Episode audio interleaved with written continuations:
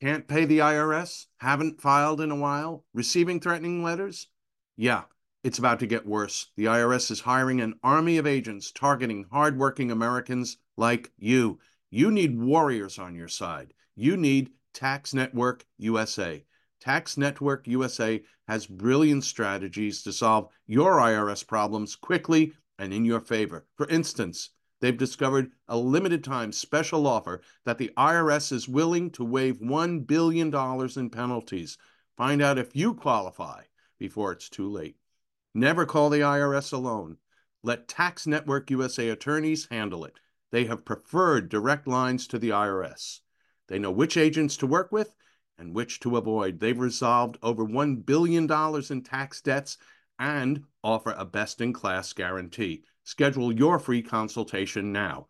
Call 1 800 245 6000. That's 1 800 245 6000 or visit tnusa.com slash victor. tnusa.com slash victor.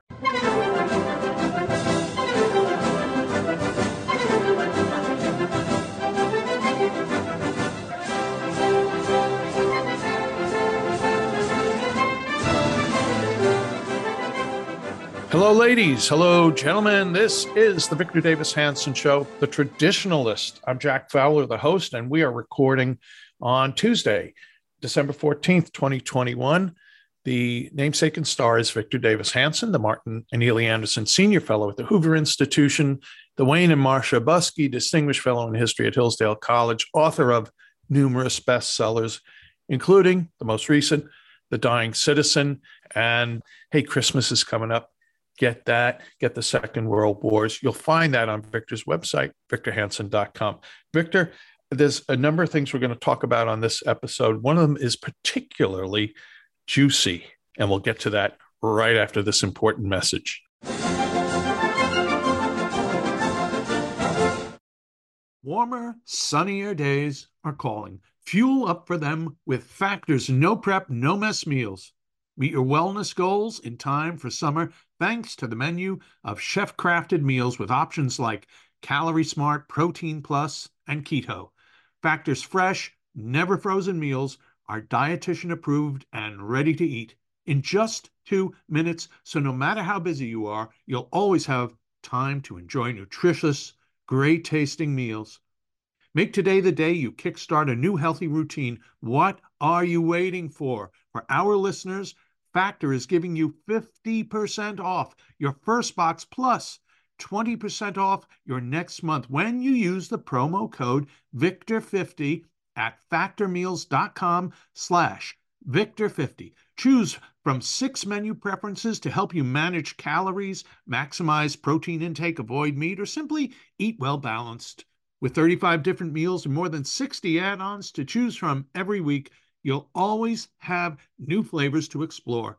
Remember, to get 50% off your first box plus 20% off your next month, head to factormeals.com slash Victor50, that's V-I-C-T-O-R 50, and use the code Victor50, that's code Victor50 at factormeals.com slash Victor50 to get 50% off your first box plus 20% off your next month while your subscription is active.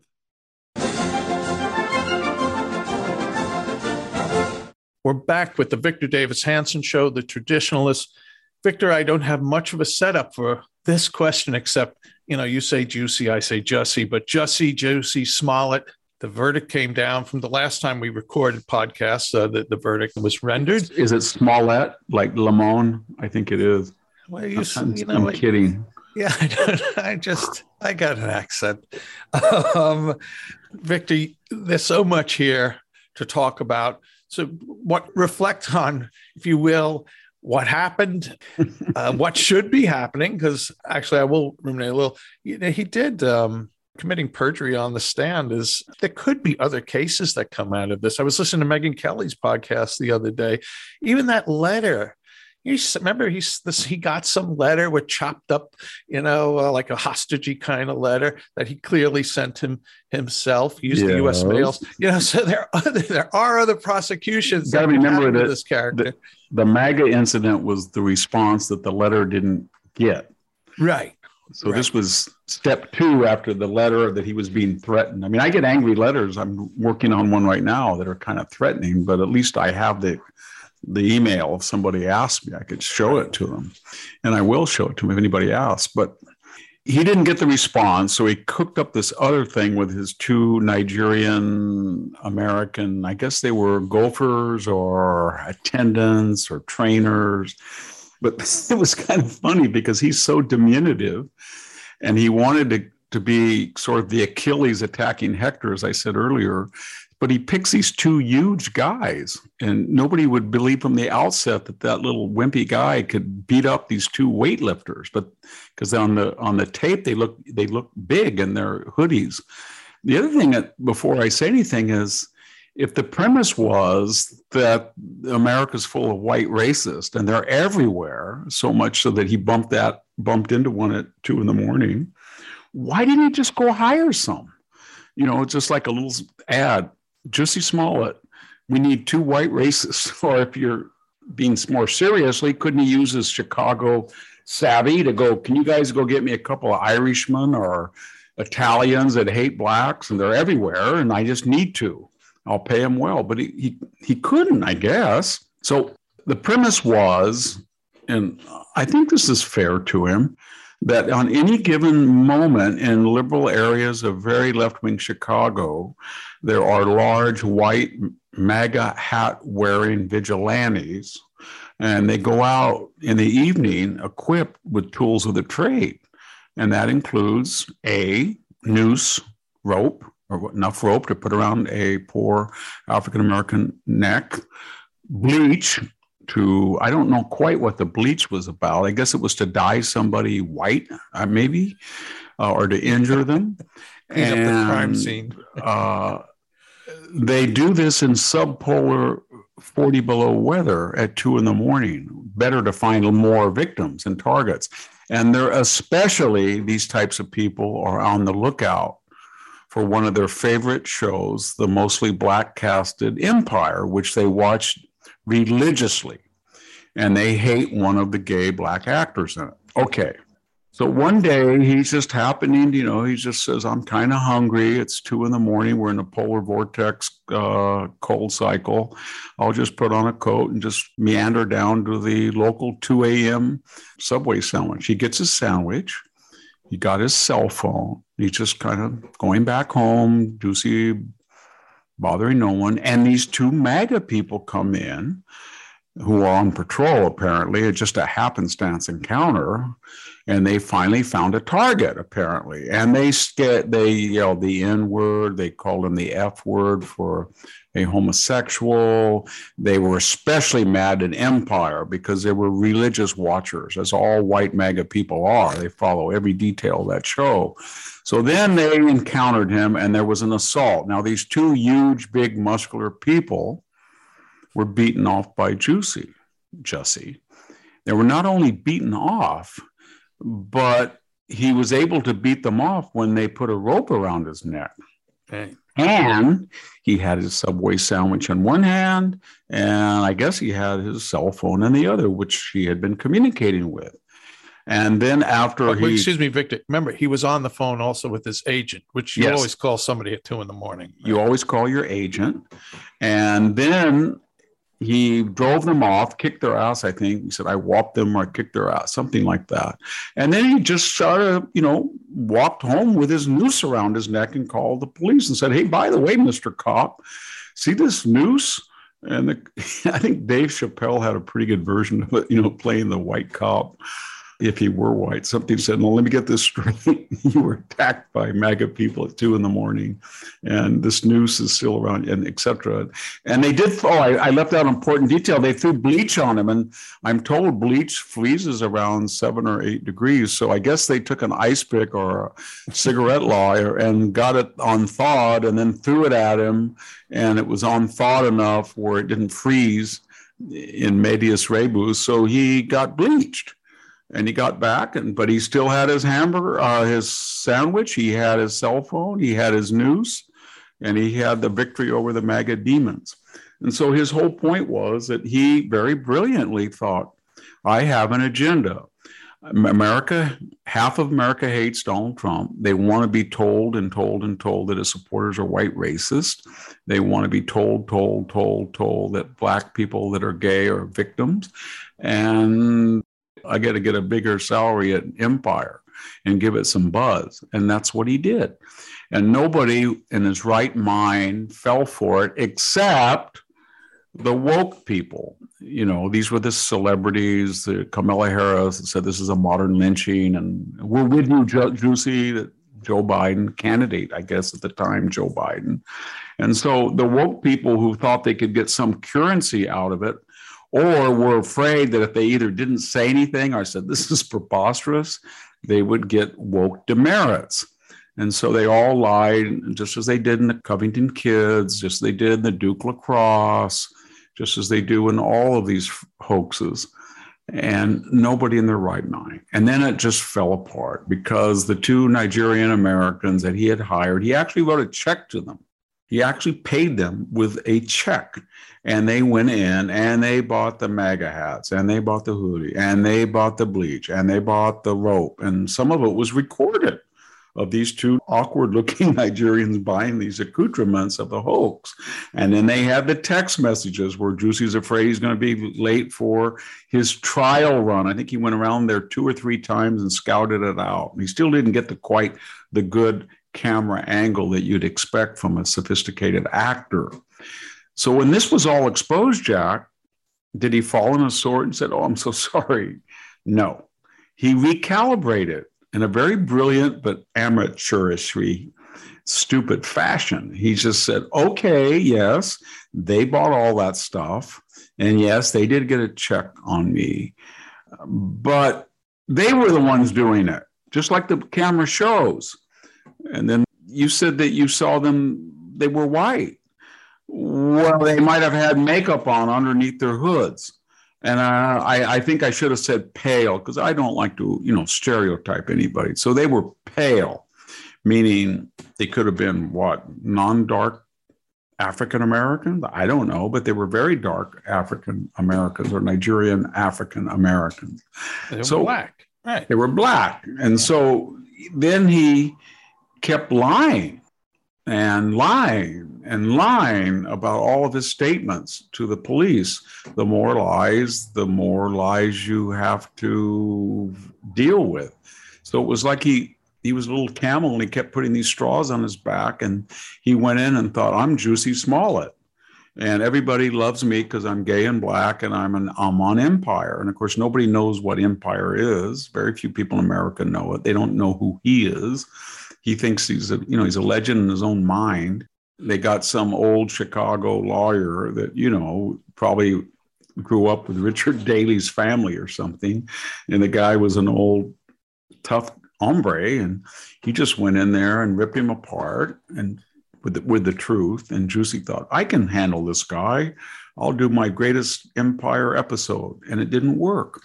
So now we're into the next phase because it's not over yet, and that is is he going to be sentenced for these? I guess four felony convictions, wasting time. He's got all this money that he makes per episode. Does he ever pay back the Chicago PD between a hundred and one hundred and thirty thousand dollars of wasted time for this complete hoax? And then we've got what Beyonce's mother now weighing in and saying, you know, please be merciful. He's like Rittenhouse. No, he's not. And uh, we've got BLM's. Gosh, I just read the official BLM statement about the case, I, and it's you know, we, we stand with a proud black man. We we know that this the trial was rigged, and, and it's the death knell of BLM. I mean, it's just it, if anybody thought that BLM was a nonviolent, sober, judicious civil rights group, they should read their statement about this complete fraud about Juicy Smollett and the racist overtones that are in it. Because it's basically saying we don't really care what the truth is. The guy is black, so he's one of us, and we're going to use him to call anybody that we want a racist. That's basically what the statement was. It's right out of Bonfire of the Humanities. And there are media accomplices here too. So again, listening to Megyn Kelly's podcast, I, I didn't see it, but I know she was playing video also. But she did play much of Robin Roberts' infamous interview. ABC. I saw that interview too. Yeah, and in hindsight, as this is being replayed, I mean, she just comes off as an epic stooge.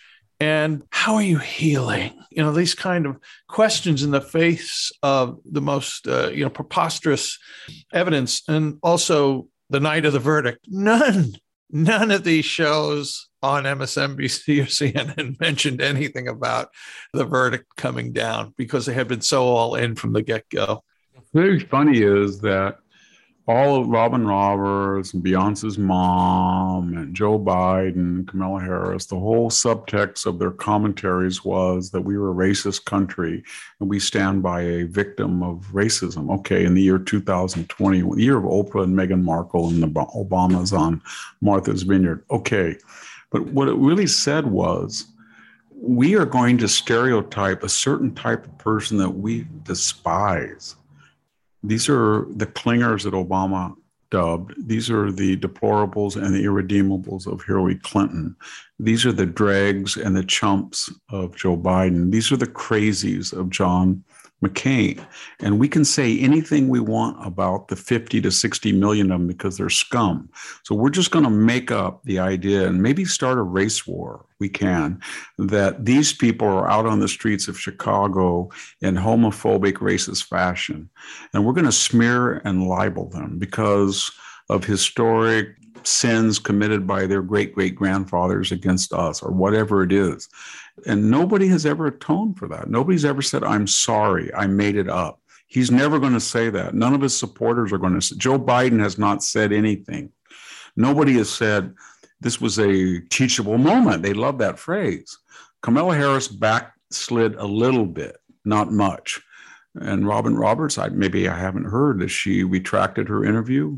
Would it have been too hard of her to, as a proud black woman to say to Josie, could you just explain the bleach bit again to me?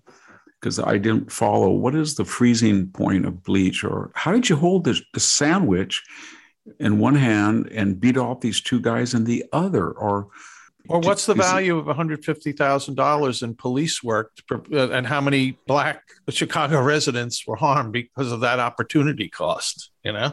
How many people in the United States were harmed by just ratcheting up racial tensions again. People forget that there is racism. It exists since time immemorial, and that's a horrible thing. But calling somebody a racist is equivalent to calling somebody a child molester. When you keep calling people racist and you don't adduce evidence or data to support those charges or those allegations, you do your own part as an arsonist to destroy the fabric and unity of a country. And there has to be consequences to that. This is one of the reasons that Joe Biden is such a despicable figure on matters of race. Right. This is a person, remember, who put you all in change, not just addressed to any audience, addressed to a, an accomplished group of Black professionals. I, Joe Biden, the white guy, will tell you that I can interpret Mitt Romney as putting you very successful people back in chattel slavery again. Delaware is a slave state. First clean black donut shop. You can't find anybody, you know, it's not Indian American.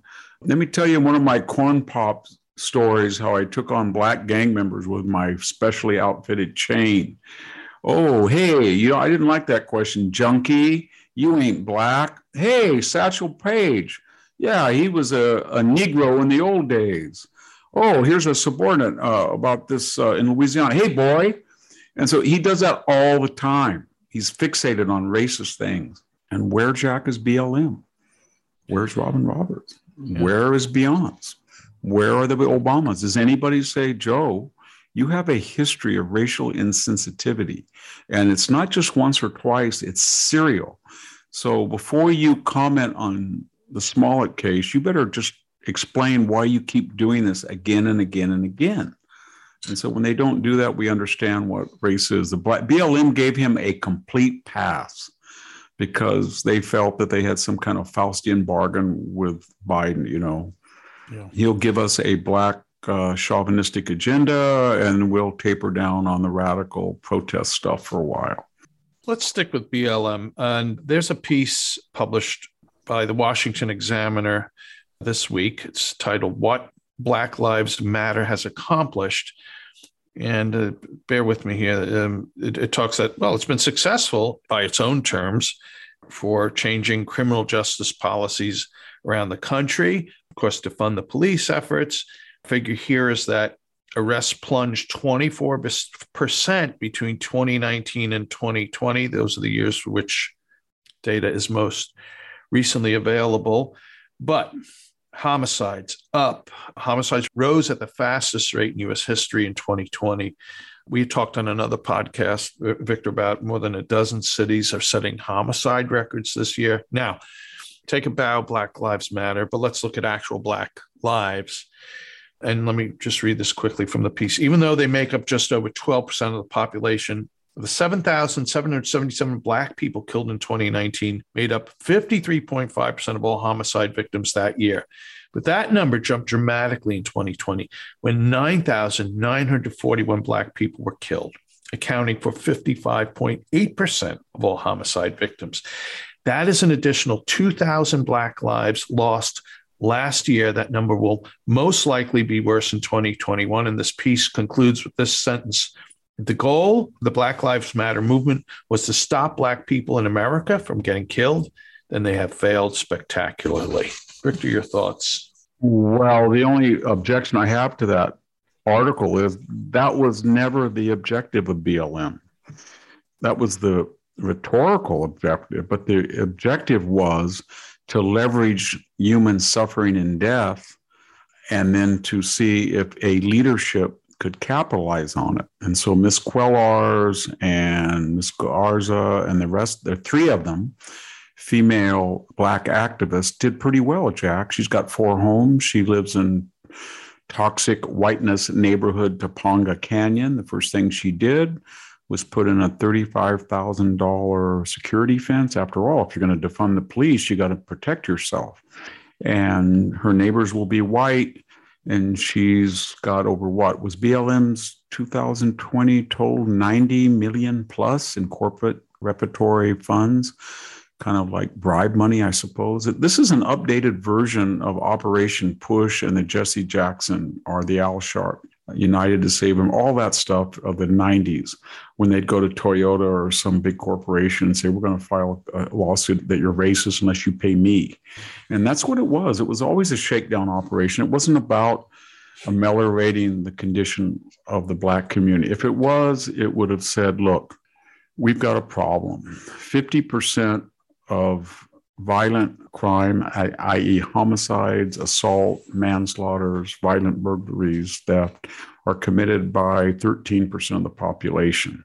And that is a reflection of certain assumptions in the inner city, such as a single parent household, a fatherless child, a lack of charter schools or parochial schools to put some pressure on these mediocre public schools, a lack of community policing, whatever the reason is, we've got to address that. So we're going to be competitive because we do have now a climate of equality of opportunity, but we want to make sure if we want an equality result that we do as other organizations and and you know other minorities have done. If once you say that, you're racist, of course. So nobody ever challenged them because you know you can't mention Asians. That's the so-called good minority. Asians will get angry if you say that they're very successful, or Punjabis, or Greeks, or Arab Americans, or whatever the particular group is. So that was the problem, and that was the solution, and nobody wanted to go there. So everybody doesn't talk about it. If you say what I just did, and I'm going to get a lot of criticism that I'm a racist. Of course, I'm not. And I did this for 21 years as a professor in a state college and of mostly minority students. And my objective was I'm going to teach English grammar, history, diction, composition, facility with written and spoken English to minor- mostly minority students, not because I'm targeting minorities, because that's the profile of the student body, and teach them to be better educated than people in prep school with Greek and Latin and ancient history and archaeology. So that was, and if you do that, then you see wondrous results because all of a sudden people get confidence and that they can compete in a very ruthless society. And when you don't do that, then you create a sense of inferiority and anger at the system. But they don't want to do that. They, being the liberal community, they just don't want to do that. So they put all these statistics off limits. You cannot say that 13% of people in the country commit 50% of the violent, most violent crimes. And if they did not do that, then there would be a very different avenue for achieving parity. And that's what the subtext of the whole, and BLM doesn't want to get near that. It will never mention those statistics the whole purpose, remember how it started, Jack? It started with Trayvon Martin, BL hashtag, you know, BLM. Right. And its first theme was that Trayvon Martin had been murdered by a racist George Zimmerman, and then he was a white Hispanic. A white Hispanic. so then everybody, BLM threatened everybody, and everybody, being the white liberal community, felt so bad they did the following. They created a new word white Hispanic. That meant if your mother was Peruvian and your name had not been Jorge Mesa, her, her maiden name, but George Zimmerman, that sounded sort of like you were German or something, then you could call him a white Hispanic, meaning it would not be brown on black violence. It's be like you, you know, somebody said in the right wing community, Barack Obama is a white African American because his mother was white. Nobody wouldn't or white black. Nobody would ever dare do that. That's what they did. And then they Photoshop, they being the media, they Photoshop his picture so he'd have fewer scars from the encounter and the pounding right. that Trayvon gave him. And then they edited the 9 11 tape. Remember that? So that he sounded like a racist on the tape. And with all that, he was acquitted. And he wasn't just acquitted. Then there was a local investigation, there was a grand jury, there was a Eric Holder federal investigations of civil rights mm-hmm. violation. And guess what? He was exonerated. So that was the truth. And out of that lie, Then they started to gain momentum and started threatening boycott a whole bit. And then we had the next one, the Ferguson matter. Mm-hmm. And in Ferguson, the 2014 killing of Michael Brown. Michael Brown, remember, had gone into a store. He had stole cigarettes. He had rough, strong armed the clerk. He had walked down the middle of the street high. Officer Darren Wilson had seen him. He said, What are you doing? He lunged inside the car at Officer Wilson. They struggled. The gun went off at least once. Then he took off and ran. And Officer Wilson pursued him. He turned around and he charged the officer who shot him. And out of that became hands up, don't shoot, which he never said. We know that. I know that because there was a police investigation. There was a right. St. Louis County grand jury investigation. I think there was 5,000 pages of testimonies. Mm-hmm. And, and then federal. there was, yeah, then there was Eric Holder and he outdid Trayvon Martin. He got mm-hmm. every branch of the government, and they still found the shooting was justified. Those were the twin pillars of BLM. They were based on a lie. And then another thing people don't realize these three principals who founded it were described as self described as cultural Marxist. Right. And they said their original agenda was LBQT issues. I think two of them were gay. And I think you can even go online and find articles that said the real mission of it, of Black Lives Matter, were gay issues. Well, once it got out into the major community, the media community and popular culture, that was sort of dropped because I think right. originally they were going to to be self-critical of the black community.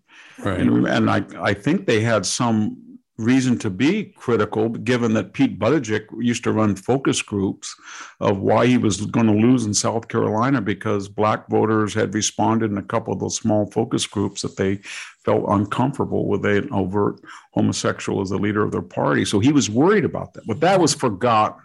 And then it sort of just stayed ossified until George Floyd. And then it rushed into that. And the next thing we knew, everybody had taken this corrupt organization that was absolutely untruthful about Trayvon Martin and Michael Brown and deified it.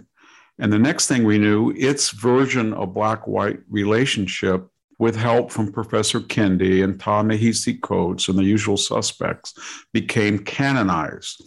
And the white community then went into a full panic. I'm not even going to get into the George Floyd case, you know, but it was that grin.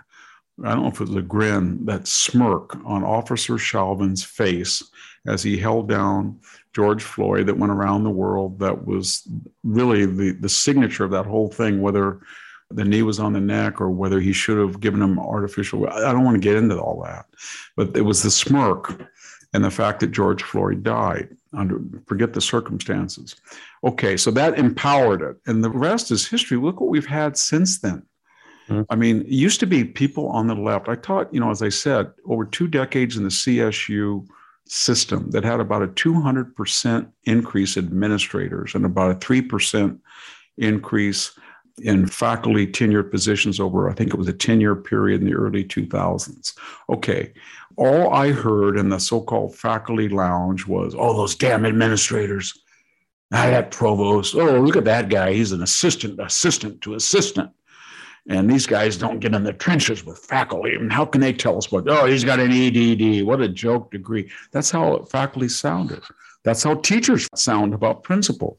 There's been an age old anger of faculty at people who administer and don't teach. Okay, so what did we do? The first thing we did was we hired hundreds of six figure diversity, equity, and inclusion deans, provosts, officers. And the left said nothing. Oh, we're going to bring all these people in. They're not going to teach medieval literature. They're not even going to teach two classes of physics. They're not going to teach climate change. Not at all. They're just going to monitor your syllabus. They're going to monitor your email, your public lectures to find out if you fail on, and they're going to have a lot of workshop. I just took one, a two hour workshop as part of my job.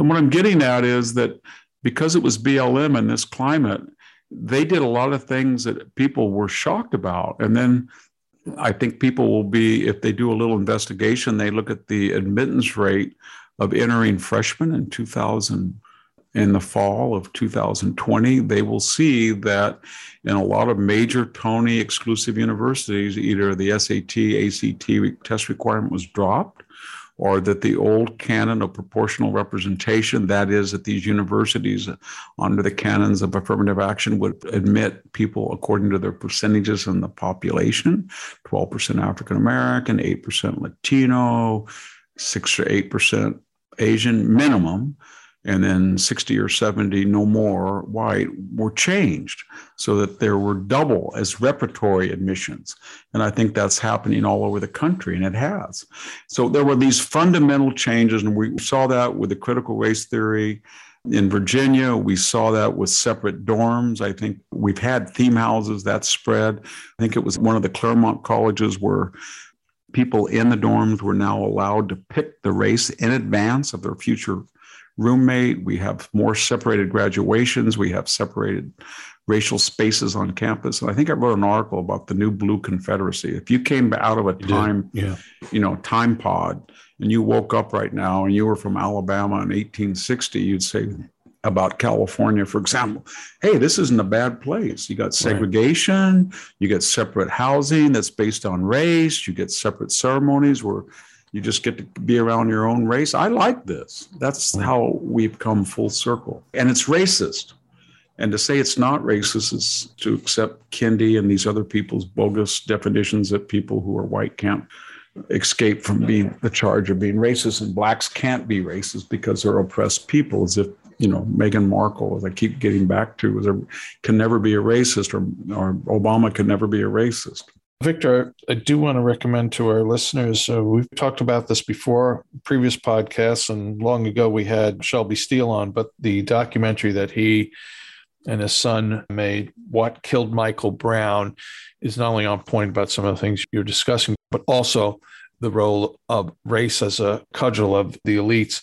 And I do want to tell you that Larry Elder, right? There was right. Obama would never be called a white black, but Larry Elder was almost called white black. So it depends on your. Uh, he, has, he doesn't have a he doesn't have a white mother or white father like Obama did. Yeah, they call him almost a white supremacist. Right. But you can really see something too speaking as someone who knows Tom Sowell pretty well and Shelby Steele, black and other black conservatives, the people who are the most critical of black conservatives are not other blacks, even left wing blacks. It's white liberals and it's wealthy white liberals. And their attitude is I virtue signal so much and I performance art so much, my fides, and you don't appreciate what I did for you. You're an ingrate. I hate you because you suggest I'm doing it out of cheap guilt. In other words, I don't feel comfortable around people who don't look like me. So therefore, I compensate by virtue signaling how liberal I am as long as somebody doesn't marry my daughter or move in next to me or my kid mow his lawn rather than he mows my lawn. And that's what really terrifies them. And that's why they have such animosity for African American conservatives.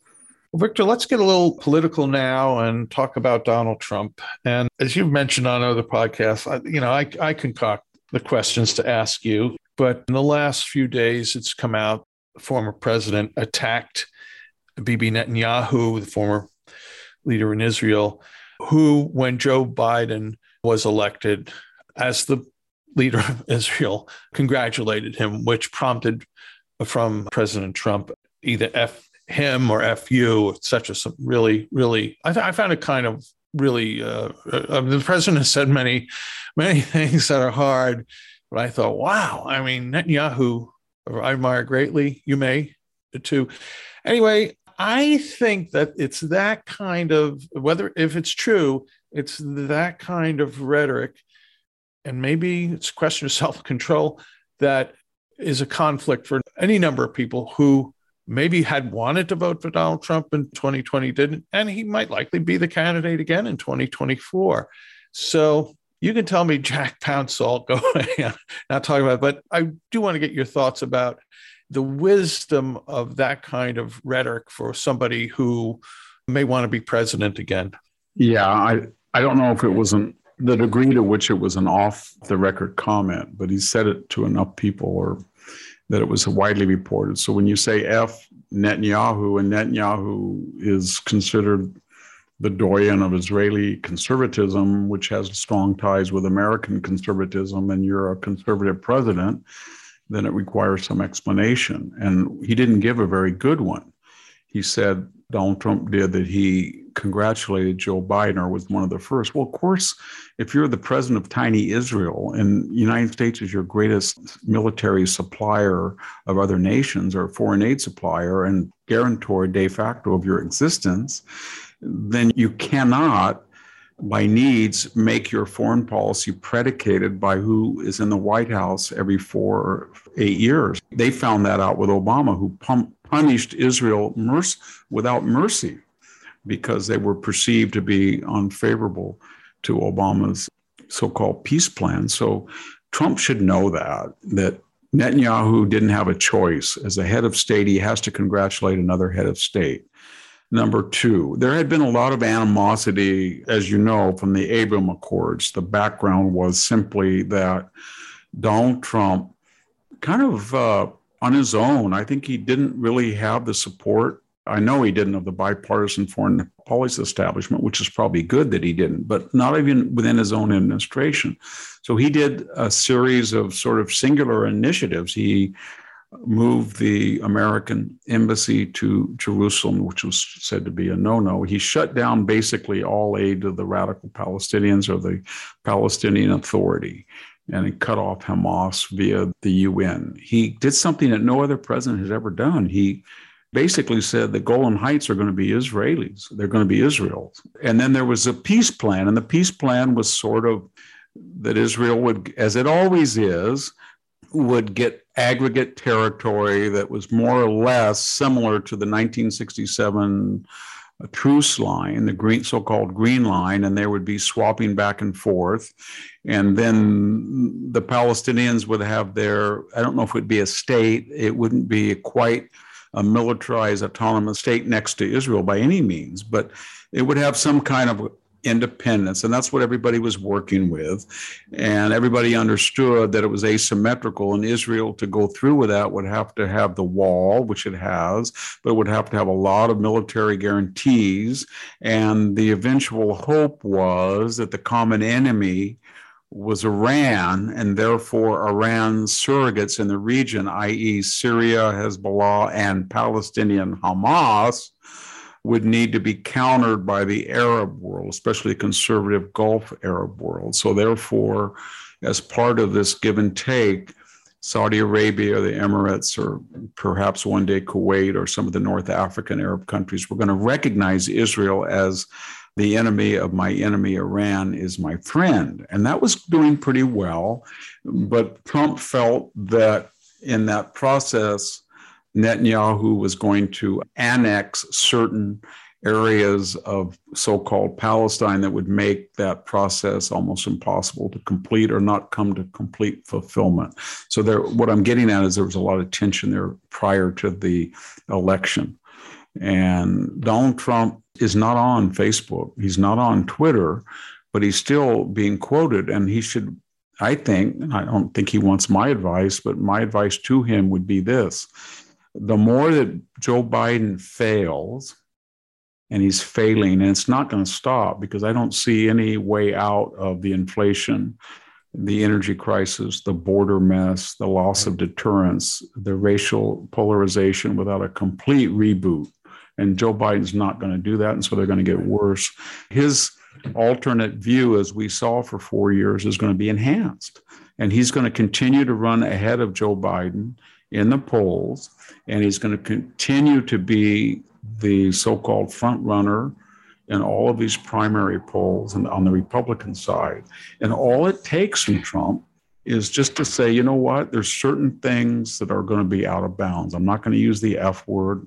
Victor's talking because he said something in a podcast, but I think it was with Sammy that I apologize. I have to apologize because I said that word. I thought it was going to be edited. Yeah. And it was not. But my point is, he can't say that. He can't disparage a head of state. He can't turn on his own base, Jack, because the evangelicals, while they're not as powerful as they were 30 years ago, they are an important element of his MAGA base, and they worship the Netanyahu government. They worshipped it, and right. they worship. They feel they have a evangelical biblical commonality of the Old right. Testament and their natural ideological partners. And for him to attack Netanyahu is not wise politically. So that was a mistake. But more importantly, it's either going to be a mistake he learns from now that he's back in politics, apparently, or he's going to be in big trouble because what we're going to get right back to where we were, where he's going to have an excellent agenda and it's going to bring real dividends, but people are going to be worn out by the tweeting or the extraneous yeah. commentary or the exclamations or the profanity or whatever, and it's going to hurt Trump. Yeah. And so I think whoever his advisors are are going to have to say, speak more softly, Mr. President, and refer more to your record and let's get a contract for America too. 0.20. Let's not talk about Netanyahu. Let's not talk about Biden. And let's not talk about all these people. Let's just say if I were to run, this is my program to become energy independent again. Right. This is how we're going to help Europe by being the biggest natural gas exporter in the world. This is how we're going to restore deterrence. This is how we're going to bring the country together. This is how we're going to whip inflation. I excuse the Jerry Ford terminology. It's okay, but this is how we're going to, to start. Yeah. yeah, this is how we're going to reduce the deficit. This is how we're going to reduce the national debt. This is how we're going to start bringing jobs back to America and be independent of China. This is how right. we're going to defeat China in this uh, mercantile race we're having and do that specifically and stick to that contract. And if you vote for me, this is what you're going to get. It's right. going to be better than 2020. And this is the alternative and then be magnanimous, go around the country and help this candidate and help that Senate candidate and this House person. But don't get in and discuss. I would have a rule if I was Donald Trump. I would not discuss the 2020 election except in one instance. and that is positive recommendations for the future. I would say, now I know I'm a broken record, and I know I think that I won the election, but you know that state legislatures rules on balloting and national elections were unconstitutionally changed through court decisions or bureaucratic edicts. And you can't do that in a democracy, though. We want to restore election day. We don't want to restore the 2020 right. vote. We want to have election day so we don't have just 40, I don't know what it was. It was 42%, 45% of the election electorate voting on election day. We want to get it back up to what it was in 2016 right. when it's at least 60% or maybe 2000 2012 when it was 75% so that we can have people come out and actually vote and see them as real people and cast ballots, show an ID. That's what we want. And that's the extent that he talks about voting only as a way of ensuring that in 2024 we don't go through the 2016 2020 mess. But if he goes back and says, you know, I was rigged, I was cheated, I I really won, then we're we're not going to get a chance to hear the new agenda. So that's where everybody yeah. is, Jack.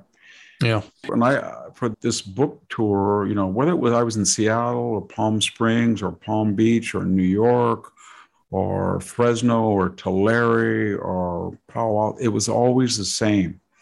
I loved his agenda, the crowd said, or the question and answer session voiced, but I didn't like the tweets. But, and then the person said either one of two things, but I swallowed the tweets and voted for him and glad I did, or the tweets bothered me so much that I didn't vote for him, and now I wish I had because I got Biden. But nevertheless, that mentality will occur again. You'll have people who will say they're going to vote for Trump. When we say people, all we're talking about is two or three percent of the electorate. Right. You know, but that's going to be the tipping point in these swing precincts. Right. And he's going to be up against Mark Zuckerberg and the Google people, all that on steroids. They have a winning formula how to warp the election, and that is to pour literally hundreds of millions of dollars into select precincts and pretty much overwhelm the existing registrar and replace them with private dash quasi public employees answerable to Facebook people. Right. And that's what they're going to do. Yeah. So Donald Trump doesn't have a margin of error and he should get prepared for that. But this is just a yeah. The cul-de-sac you know, Victor, waste of yeah. time. The local registrar office in most towns, I'll pick on my town, they're good people, but it's kind of like Mayberry, you know, uh, uh with Andy. You know, and, it always is. It and is. And to have this, you know, flood come at you, it's hard to stop. Victor, great wisdom there shared because I agree with you. We're in a blank show. I'm not going to curse like you. but there's a, there we need a way. We I'm need a way. I'm doing pin. I had an allergy test today, so they stuck 50 pins in my back. Well, so that's uh, yeah. I'm, I'm suffering because I had you probably got a few people out of purgatory also for that. hey, we got one more thing to talk about, and it's about Omicron. But we're going to talk about it right after this important message. Have you heard of cancer fighting foods? The American Cancer Society discovered diets rich in fruits and veggies may actually lower, lower your risk of cancer. Hopefully, you hear this and run to the store for five servings of fruits and vegetables every day. If not, you should consider adding Field of Greens to your daily health regimen. Each fruit and veggie in Field of Greens was doctor selected for studied health benefits. There's a heart health group, lungs, kidneys, and metabolism groups, even healthy weight. What your body needs is found in each scoop of delicious Field of Greens. Will Field of Greens prevent, treat, or cure cancer? No, but it's so powerful, it promises at your next checkup, your doctor will notice your improved health or your money back. I got you 15% off and free rush shipping. Visit fieldofgreens.com and use the promo code VICTOR, V I C T O R, for your discount. That's promo code VICTOR at fieldofgreens.com, fieldofgreens.com. We're back with the Victor Davis Hanson Show, The Traditionalist. I'm Jack Fowler. It is Tuesday, December 14th. Christmas is coming up. Wonder what this Christmas going to be like? We're going to be shuddering in fear. So, Victor, Omicron, let me I'm, I'm right now at 6:30 p.m. Eastern Time on the 14th. I'm looking at the page of the Daily Mail. Here are just a couple of headlines. Omicron shuts Cornell. Ivy League College moves to red alert after 214 new COVID cases were confirmed on Monday and moves to remote study. Another article Omicron and Delta may strike people at the same time and combine to create an even worse COVID variant in the coming weeks, Moderna boss warns. And finally, White House warns Omicron explosion is imminent and will lead to surge in hospitalizations, but it will be fast and not as severe as Delta. US infections triple, with strain accounting for 3% of all cases. I hate to say blah, blah, blah, but Victor, we have endured now a year and a half of uh, experts telling us with certitude facts and predictions, not so much predictions, certainties that have not borne out. There's expert fatigue. The experts are winging it. They're making this up as they go along, and they've never had the decency to say, we don't have all the info. This is what we think. There's always been a tremendous amount of certitude baked into this cake. And then meanwhile, what the, the one person I think has done great work here, we've talked about before in the podcast, Scott Atlas, was trying to look at let's look at the real consequences of what we're doing. And nobody wants to hear that, nobody in officialdom. So, Victor, Omicron is uh, here, it's coming, but I think it's coming upon a people and a populace that is worn out by expertise. What are you? I, I think people have moved on, Jack. They understand now that this virus is a little different than other viruses, and it's going to be with us and it's going to mutate. But the Omicron probably is going to be, as most of these mutations are, more infectious and less serious. Um, while they don't want to get sick every every variant mutant every month, they understand that they're not going to probably die from it. They're not going to get horribly sick if they're vaccinated or they've had a prior case and there is going to be therapeutic drugs on the market pretty soon that we're told will prevent them from being seriously ill. And therefore, they're weighing that cost to the benefit of getting back and being productive. And Scott Atlas, in an op ed in, in his book I just finished, has listed in detail the costs of all these lockdowns and mandates. I mean, it's pretty staggering 500,000 cancer patients that were not fully treated, missed checks and screenings, higher rates of morbidity from prostate, breast cancer, substance abuse, family abuse, child abuse, suicide, you name it. Locking people up. There's even other statistics that said that locking kids up, putting a mask on them, maybe have retarded their ability to acquire enhanced natural immunities. All of us haven't really been out and so we have paid a terrible price. The difference, why I think it's going to crumble, is not just the Delta and the Omicron variant, but because Joe Biden is in the White House. And so what's happening is we're decoupling COVID from the political agenda of destroying a administration. Under Trump, it was let's flatten the curve became let's destroy Donald Trump by destroying his economic miracle and keeping people under wraps. Remember, I'm quoting now almost literally Jane Fonda that said COVID was the greatest gift that the Democrats had had because it was the only way to get rid of Trump. And so now I think there are people in the highest echelons of the Democratic Party, the Biden administration, and in Congress who are saying, oh, wait a minute. While we're paranoid and we're terrified of this virus, and we don't like these freedom loving Republicans who seem to ignore our control and our power and our effort to define every aspect of their lives. This thing is going to hurt us because there's people are angry if they've had COVID, they had a bad case of COVID, they don't want to get vaccinated right away. They feel they'll get a big reaction. They feel they have better immunity than COVID. And there's millions of those people. And if there's these young kids and they're not getting very ill, a lot of people are saying if you're under 18, here's the danger of having a bad reaction to this RNA vaccination, and here's the chance of getting a bad case of COVID. They don't see, based on some scientific data, much difference in the risk. And so all of these people are potential critics of the Biden administration, and they know that. And so I think what's happening is we're gonna, you're always going to get some blue states, New York, Illinois, California, but more and more people are going to simply follow the Florida model and say, you know what, we're Americans and we're going to take our chances and we hope that we finally develop immunity to this thing, either through vaccinations or prior cases. And I'm not just laughing it off. I had the two Moderna shots, and boy, right. I had a reaction to that second Moderna shot like I haven't had since I took a yellow fever, typhoid, and typhus in the same day, I remember, and plague. I had a fever about 102. I was sick for two or three days.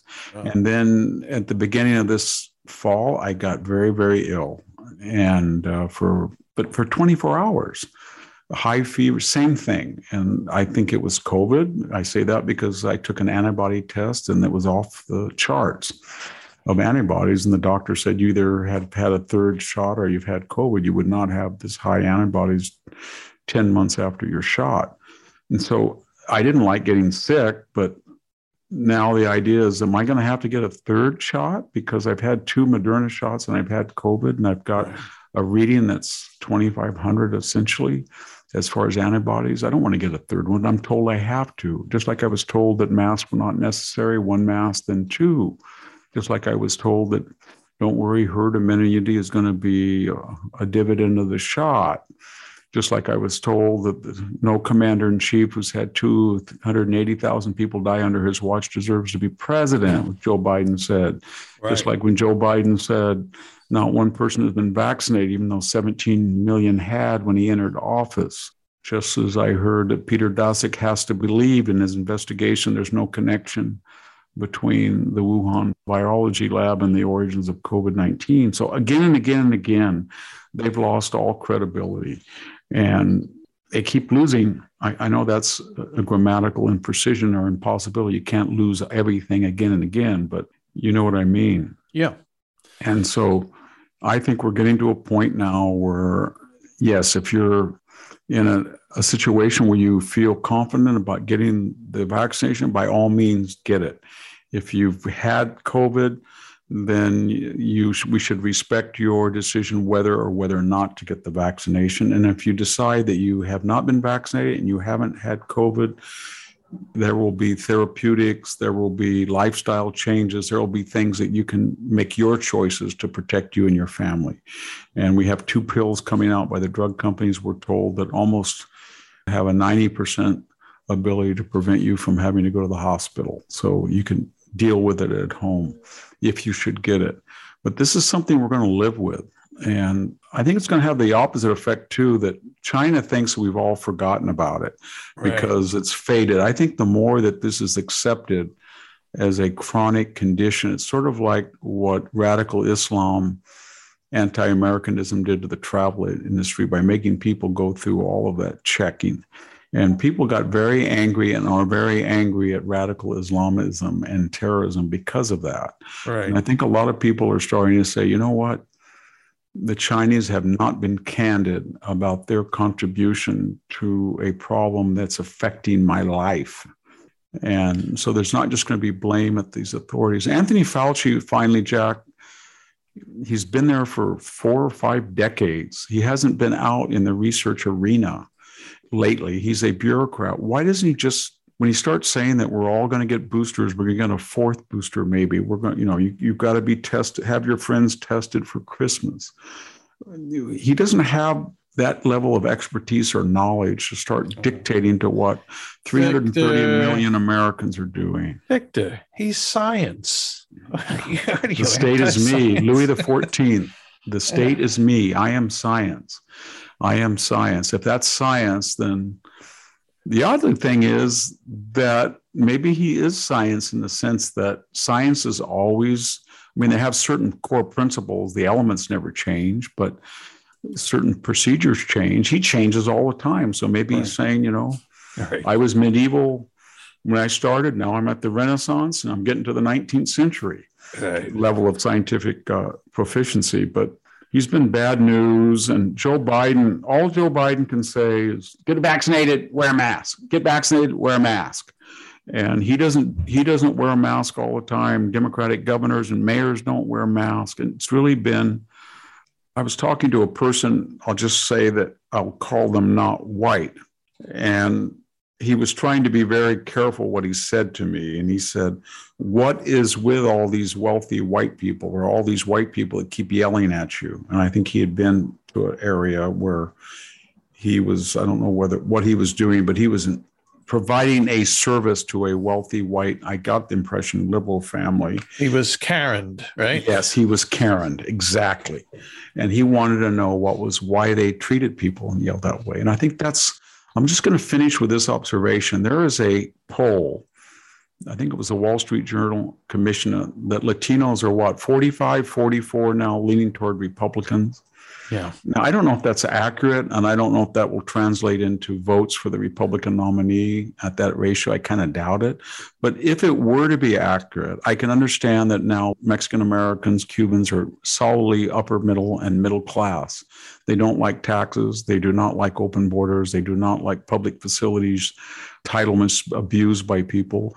They don't like their children attacked by gang members, etc. So they are becoming conservative. They don't like abortion. They're more religious than our native born Americans. Okay.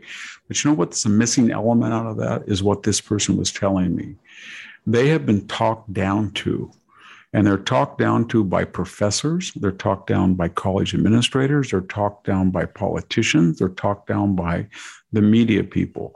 That kind of nasal neurotic white mm-hmm. super couple. You know, I'm a lawyer, he's a doctor, he's a stockbroker, I'm a chemist, or whatever. This rat race, we're professional couples. We have all these letters after a name. You know, Buffy's going to Stanford and I don't know who what what the other guy's name was. Justin is going to Harvard, and they're going to have super trajectories, and we're going to make sure that we don't allow one person to interrupt our success and our affluence and our leisure and our utopia. So if we see in the corner of our eye somebody walking on the street without a mask, we're going to pull over and yell at them. And we're going to tell that guy who's pruning our tree, you wear a mask up there. Or we're going and that type of attitude from this white upper bi-coastal elite professional class. And it's not just they talk down to so-called marginalized people, minority. They talk down to working class whites too. And there's something about that. You can see it in Jen Psaki. You can see mm-hmm. it in the people around Biden. You can see it in Jake Sullivan. You can see all of those people. You can see it on those pathetic press conferences, those various press secretaries for all the State Department, the Pentagon, all of these people. Yeah. They really feel that they are an exclusive class that have the moral right and obligation to talk down to people. And when it hits people who are not used to that, because I grew up with it, but the person I was talking to is an immigrant, and he was curious because he doesn't like it. You know, who do they think they are? Who do they think they are? Who do they think they are? He said that about yeah. 20 times. Right. And I said, I can tell you who they think they are. They think they're a lot better than you because you didn't go to college and you don't have their degrees and you don't drive this type of car and you don't live in this zip code and you don't know this person and your child didn't graduate from that school. That's why they're better than you. Right. They're the vanguard of the proletariat and they're the torturers of the proletariat. And I think that's really going to hurt time. them. I think it's yeah. hurting them right now. I think a lot of people we know it turned off the white working class that voted for Obama. We know that six to eight million people voted for Donald Trump that either had not voted before or had not voted for right. a Republican. And we know that it's beginning to turn off uh, a lot of Mexican American men and to a lesser degree African American male voters. Right. And yeah. they can't stop it because that's who they are. I'm talking about the white liberal elite. Just to listen to them even their intonation and the way that they talk, it's always talking down. You just every once in a while just go into a CNN or MSNBC panel and listen to, you know, the Jeffrey Toobins of the world, the way they talk. And it's just aggravating. Well, I wish all he did was talk. So, Victor, well, I want. What do you want me to say, Chad? Listen, just watch the way he exposes himself and masturbates on television on Zoom. I mean, come on. Yeah. Well, this is about all the time. I'll end on that. And I said I would clean up my one transgression. No, but you didn't curse. You didn't curse. didn't you stated yes. you stated a sin. You didn't curse.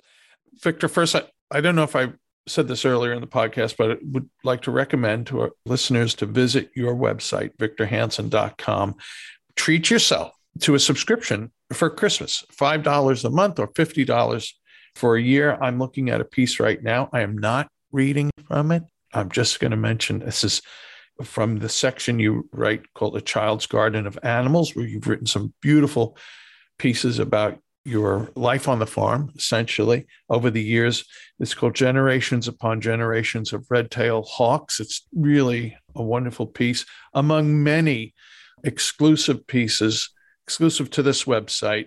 As you know, I was a magazine publisher. I know how much content fills a, fills a magazine, and the amount of copy, uh, content, and brilliant content that Victor writes in a month would more than fill the kind of magazine you'd pay, you know, seven, eight buck, nine dollars on a newsstand. So do get it. So uh, you can't read much of what Victor writes unless you do subscribe. So that's victorhanson.com. And also there are links there to The Dying Citizen, some other books that would make for wonderful, I believe, wonderful Christmas presents. I I write. I write on occasion. I write a weekly newsletter called Civil Thoughts. I do that for American Philanthropic, where I work. I run the Center for Civil Society there, and we are really keen on strengthening civil society. Check that out, centerforcivilsociety.com, civilthoughts.com. Subscribe, free, no obligations. This is the part of the podcast where we read a review. So many people continue to leave five star reviews on iTunes. We thank you very much. So here's a comment left by T Laps uh, or Tlaps. It's all one word. And it's called Addicted Listener. I feel so lucky to have found the Victor Davis Hanson podcast several months ago. I look forward eagerly to each episode. Victor's knowledge and wisdom remind me of my scoutmaster and mentor when I was a Boy Scout in the 1950s. Although my scoutmaster had much less historical knowledge. Like Victor, I was raised in the Central Valley, but in the suburbs, not on a farm. The dads in the neighborhood all seem to have that physical knowledge Victor talks about, getting things done with their own hands. I find it fascinating when Victor comments on current events through his deep knowledge of history. I went on to earn a PhD in engineering from Berkeley, but after listening to Victor, I wish I had learned more about the classics. By the way, I stopped donating to the Cal system years ago. Not that it matters for a small donor like me. Thank you, T Laps. Thanks to all who listen, all who leave reviews, all who, who write comments. We greatly appreciate it. And we're going to be back in a few more days with another episode of the Victor Davis Hanson Show. It may be a traditionalist, it may be a classicist, or it may be a culturalist, which is hosted by the great Sami Winc. Thanks all for listening. We'll see you again soon. At Just the News, we break the stories others in the media ignore or are too afraid to tell. We did it on Russia collusion, Hunter Biden, and the security and intelligence failures that preceded January 6. Our stories have real impact and reach because we stick to the facts. I'm John Solomon. You can help me expand our honest, unvarnished, and unbiased reporting by becoming a premium member at Just the News. You'll get an ad-free experience and exclusive member-only access to events, and you'll be helping us dig up more truth. Join today at justthenews.com slash subscribe.